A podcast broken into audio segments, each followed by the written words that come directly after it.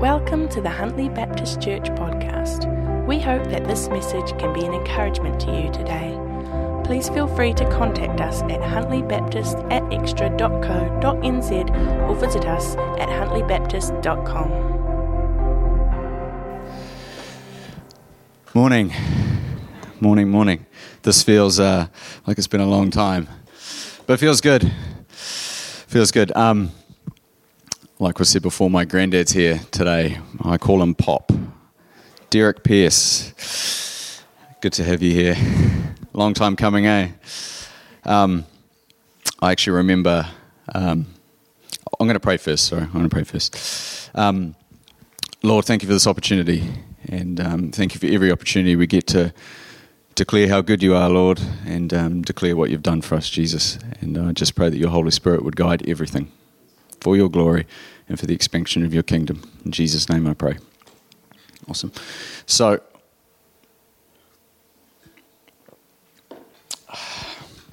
I remember my granddad um, taking my sister and I to Queen Street uh, while he street preached.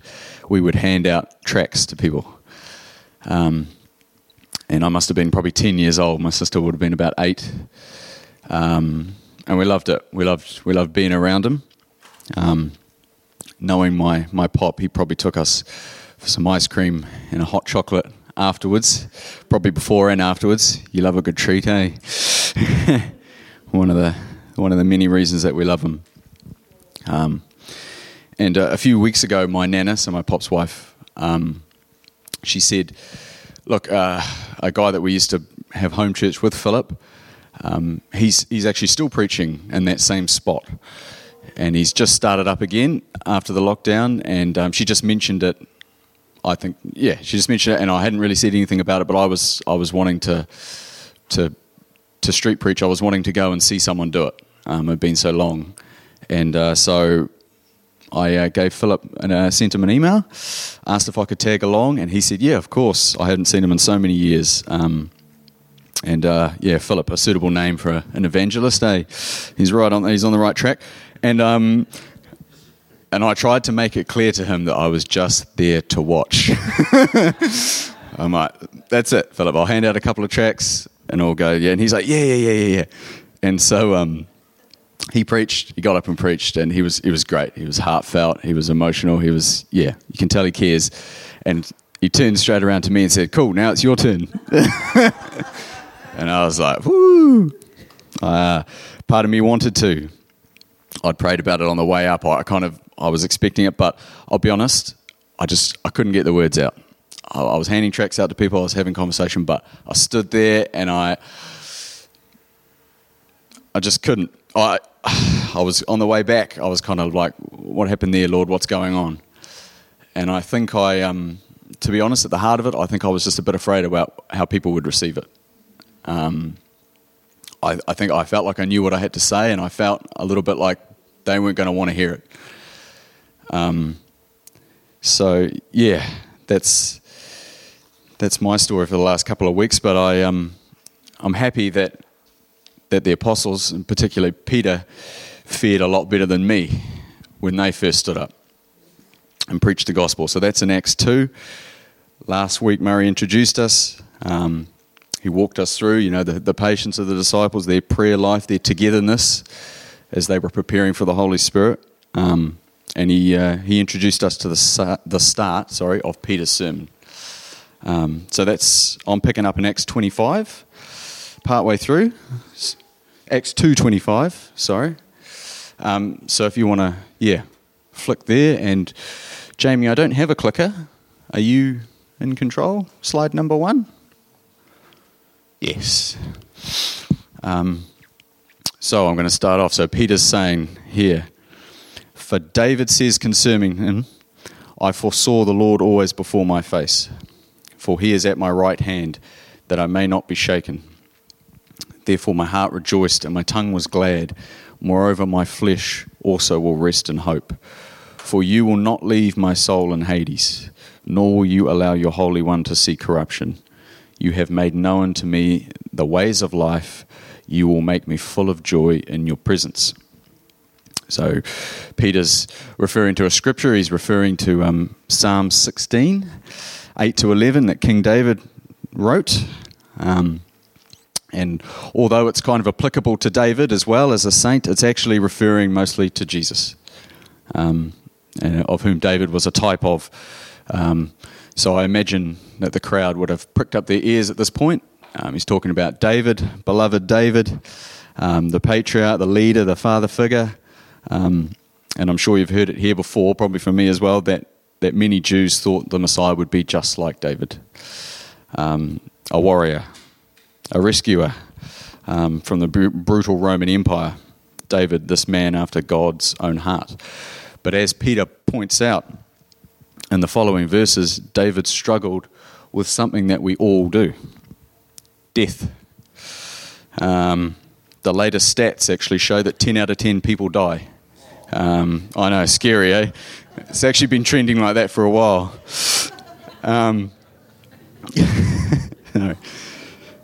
So, so David, like everybody else, was dead and buried. And in verse 29, it, it, it, says that his tomb, his scepter or his tomb's actually still with them today. They knew where he was, they knew he was still there. But Peter goes on to say in verse 30 that David knew this day was coming. He knew that the Messiah was going to come from his family line. God had promised it to him. Um, in Samuel 2 and, and in Psalms 132, God promised that He's going to raise him up a son whose throne and kingdom would be established forever. And that wasn't, that wasn't Solomon. He was, of course, talking about Jesus, um, who would be different. See, Jesus would know death, but he wouldn't know decay. Um, the part we read actually in verse 27 about not allowing your Holy One to see corruption, I, I found quite interesting because although I believe it's a reference to Jesus being perfect and, and knowing no sin, it actually also references the old temple practice, Old Testament temple practice, that, that a, a sacrifice that was more than three days old wasn't allowed to be eaten. Uh, that's in Leviticus, so it's, it's actually it's, it's considered unclean if it's more than three days old. So Jesus being the, the sacrifice for sin, he was in, in the tomb for just the right amount of time. Uh, any longer would have been considered unclean. Um, so God's timing and organization of things just keeps blowing me away, to be honest, reading this. It's like he nails every little point. The deeper you go, sorry, the deeper, um, the, the more details he's got, he's got nailed. Um, now, I'm pretty sure that this whole COVID thing's probably been hard on lots of people. Um, and to me personally, and I would say to Juliet as well, uh, we were no exception. Um, to me, it felt like quite cruel timing um, in our life um, Juliet and I had finally gotten to like the fun stuff of planning a house. Um, we were, you know, uh, getting kitchens designed and choosing what flooring we were going to have and what's this going to look like and what's the color of this and what cladding and and we're getting 3D models done up and they're showing us through the house and it's it's um yeah it just it was all starting to become quite real and I felt like oh maybe we maybe we can have this.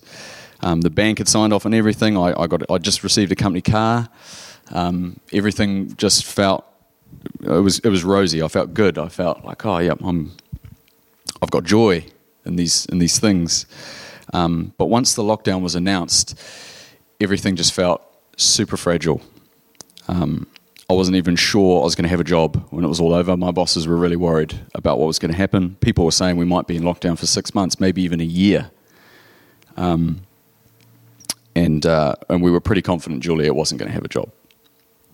Um, I remember thinking, God, have I done something wrong? Um, have I displeased you in some manner? And I was trying to press in, but I wasn't really feeling much at all. God just felt far away. Um, and meanwhile, other people in my life who were giving me advice just seemed to be flourishing. They're digging deep.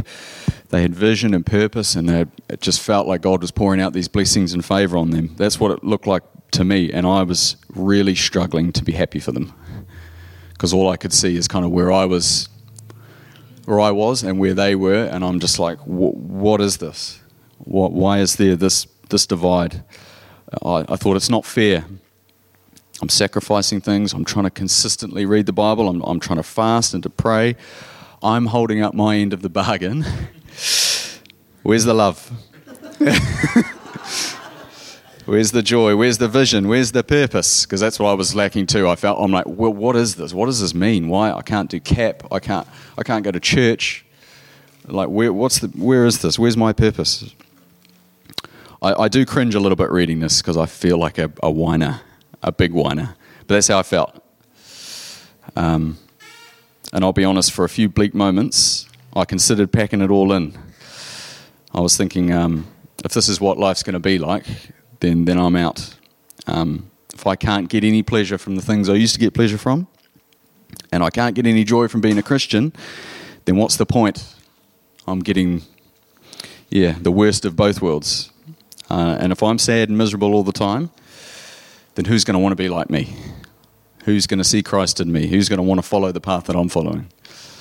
Um, and after a particularly dark day, when, when I'll be honest, I, I gave in to some lust, lustful temptations, something which I thought was well and truly in the past, um, something which I was becoming quite proud of being able to resist.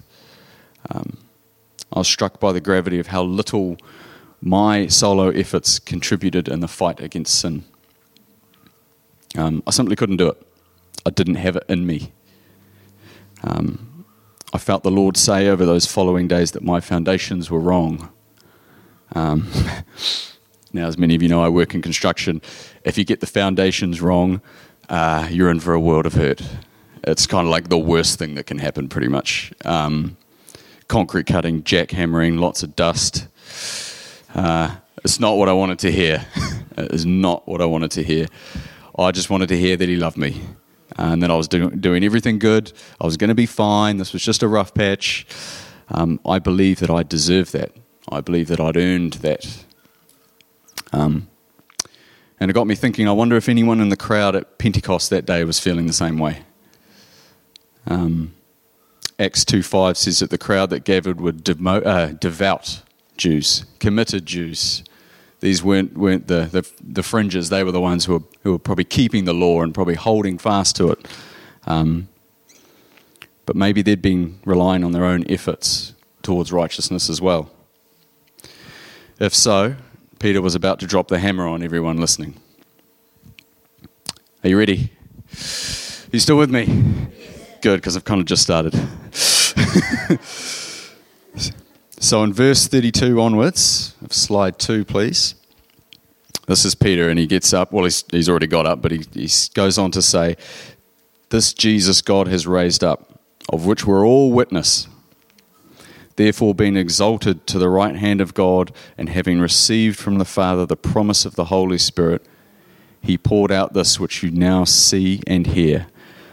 For David did not ascend into the heavens, but he says himself, The Lord said to my Lord, Sit at my right hand till I make your enemies your footstool.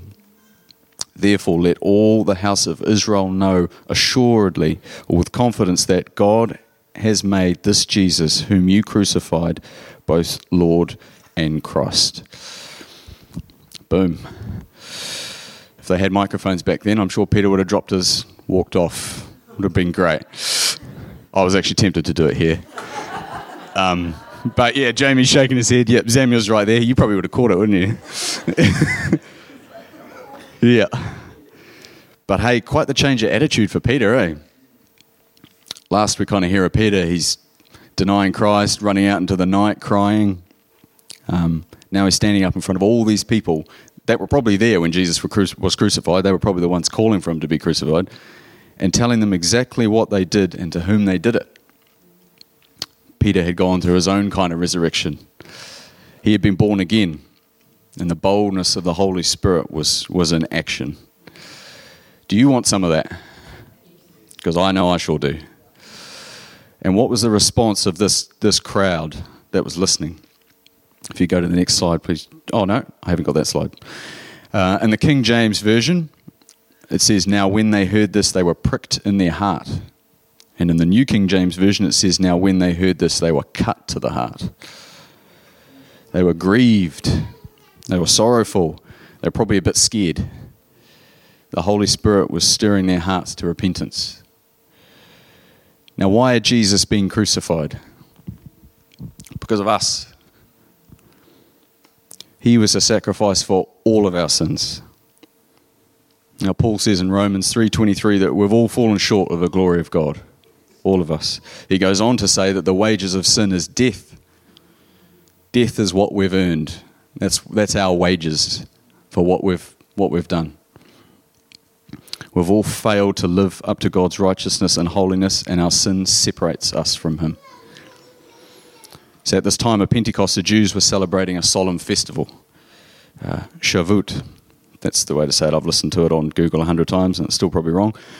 But this this festival was known as the Festival of Weeks or Pentecost, and it was a festival to celebrate the first fruits of the wheat harvest, and it was also to remember the giving of the law to Moses on Mount Sinai. So the law and the word of the prophets would have been getting read and read aloud throughout the whole of Israel, and especially in Jerusalem. The Ten Commandments are known as the moral law, and Jesus often used them in his discussions with others. You all might remember the rich young ruler, Mark 10, comes to Jesus and said, Good master, what must I do to, re- to receive eternal life? Jesus turns around and says, Why callest thou me good? There is none good but one, and that is God.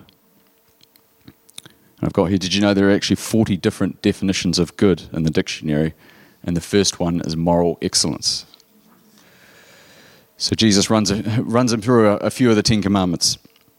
And the young man replies, Yes, I've, I've kept all of these since I was a boy. What? So Jesus ups the ante on him. He says, Go away, sell everything you have, and then come and follow me. And what does the rich young ruler do? He goes away sad, for he's got great possessions. He'd broken the first commandment. His money had become his God. He wasn't as good as he thought. The law is like a mirror for both God and man. So in the law, we see a true reflection of God's character. That reflection reveals that God is holy and righteous. He demands justice for wrongdoing as every good judge should. In the law, we also see a true image of ourselves.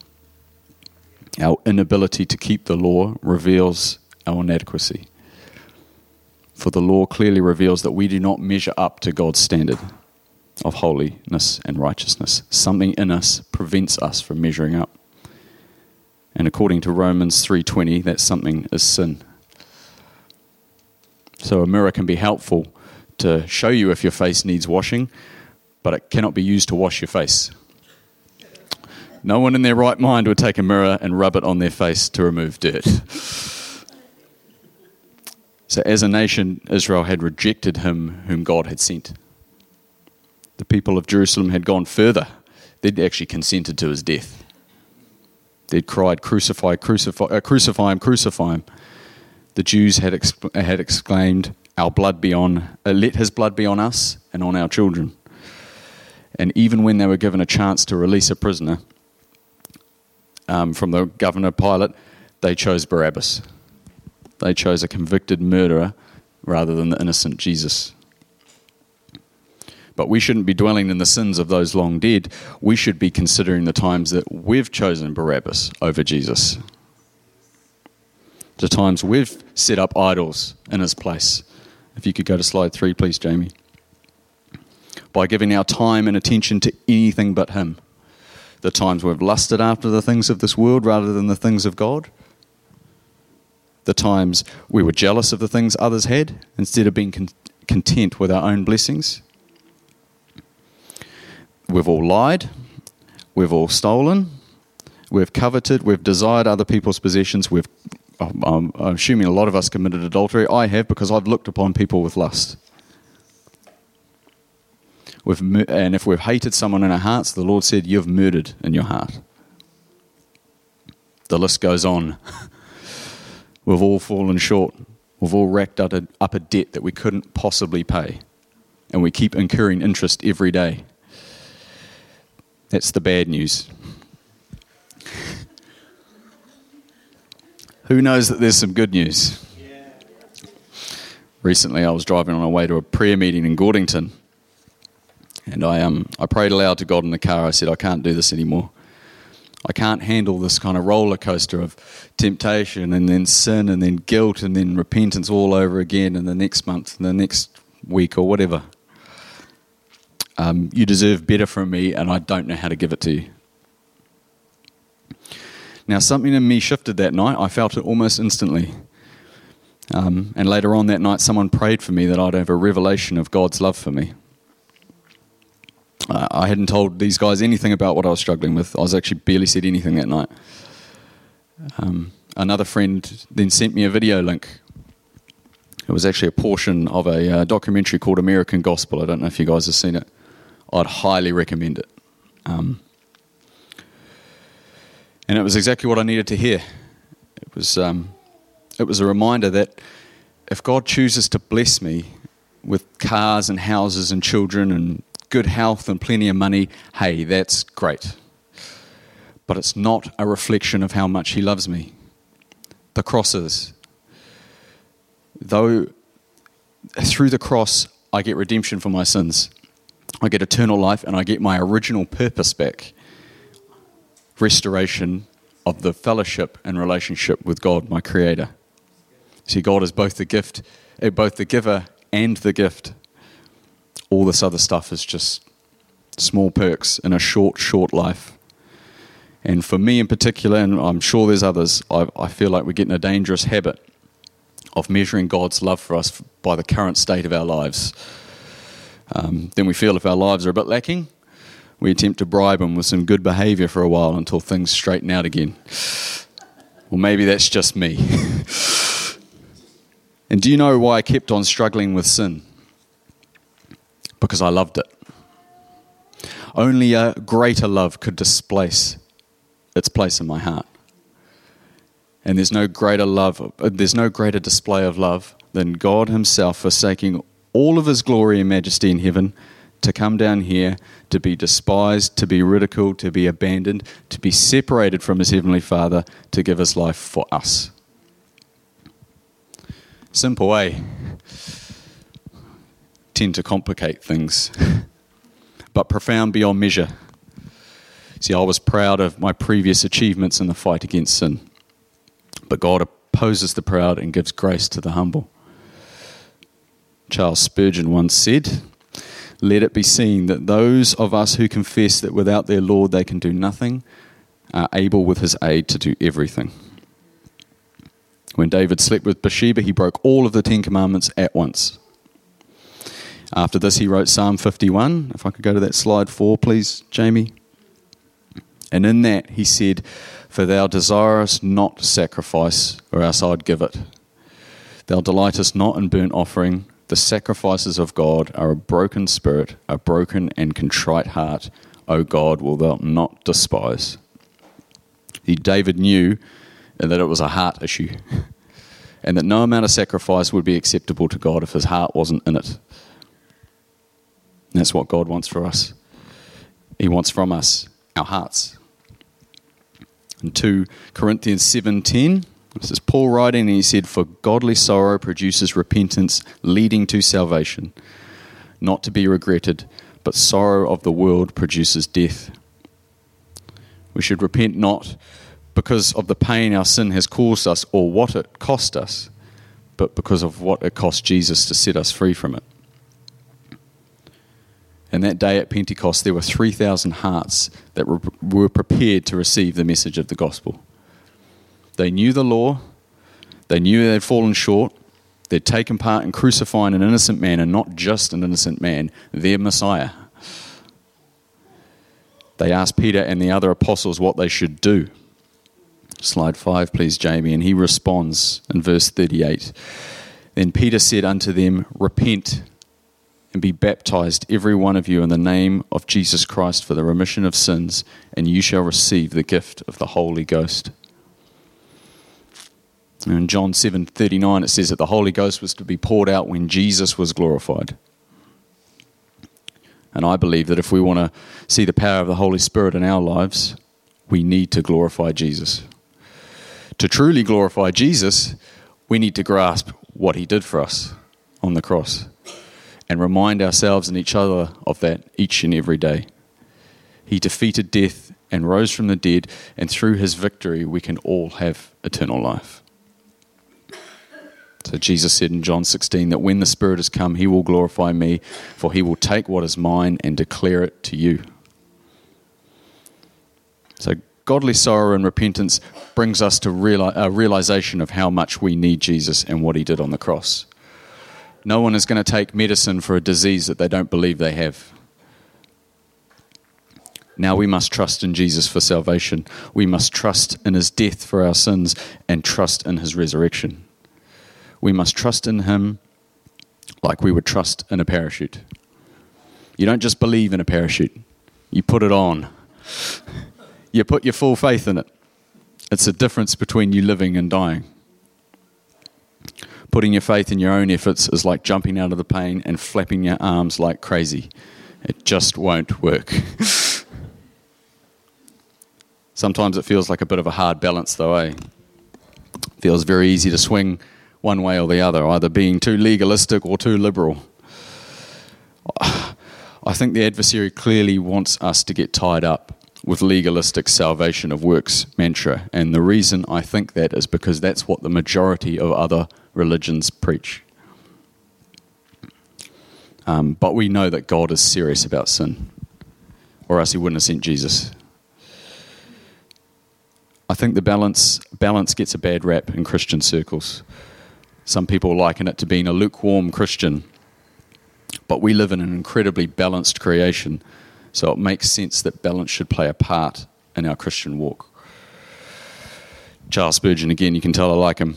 I believe he was the one that said, We should be right in the middle of legalism and liberalism, a place he called liberty. We must love and live out of that, and then people will truly see Christ in us. So maybe the last couple of months have been a great success in your walk with God. Maybe you're already walking freely in the knowledge of what Christ did for you. Good. I'm glad. And I feel like I can finally say that sincerely. I want to leave you with a challenge, and that's slide six. Please, Jamie. Might be a bit hard to read, but I'll read it out. Uh, this is a quote from a famous Las Vegas magician. His name's Penn Jillette. You might have seen him from Penn and Teller. He's a very outspoken atheist. But he said something about sharing the gospel that I consider very profound. Now, he uses the word proselytize. I can barely even say it. I'm going to substitute it with evangelize or spread the gospel because that's what it means. This is what he said I've always said that I don't respect people who don't spread the gospel. I don't respect that at all. If you believe that there's a heaven and a hell, and that people could, could be going to hell or not getting eternal life, and you think that it's not really worth telling them this because it would make it socially awkward, and atheists who think people shouldn't spread the gospel and who say just leave me alone and keep your religion to yourself, how much do you have to hate someone not to spread the gospel? How much do you have to hate someone to believe eternal, eternal, everlasting life is possible and not tell them that? I mean, if I believed beyond a shadow of a doubt that a truck was coming at you and you didn't believe that the truck was bearing down on you, there is a certain point where I tackle you. And this is far more important than that. Quite a challenge, eh? And that's from an atheist. Now, maybe the last couple of months of yours have been like mine. And in the light of your sin, you want to come before the Lord in repentance. Please don't leave without asking for prayer. I'd love to pray with you.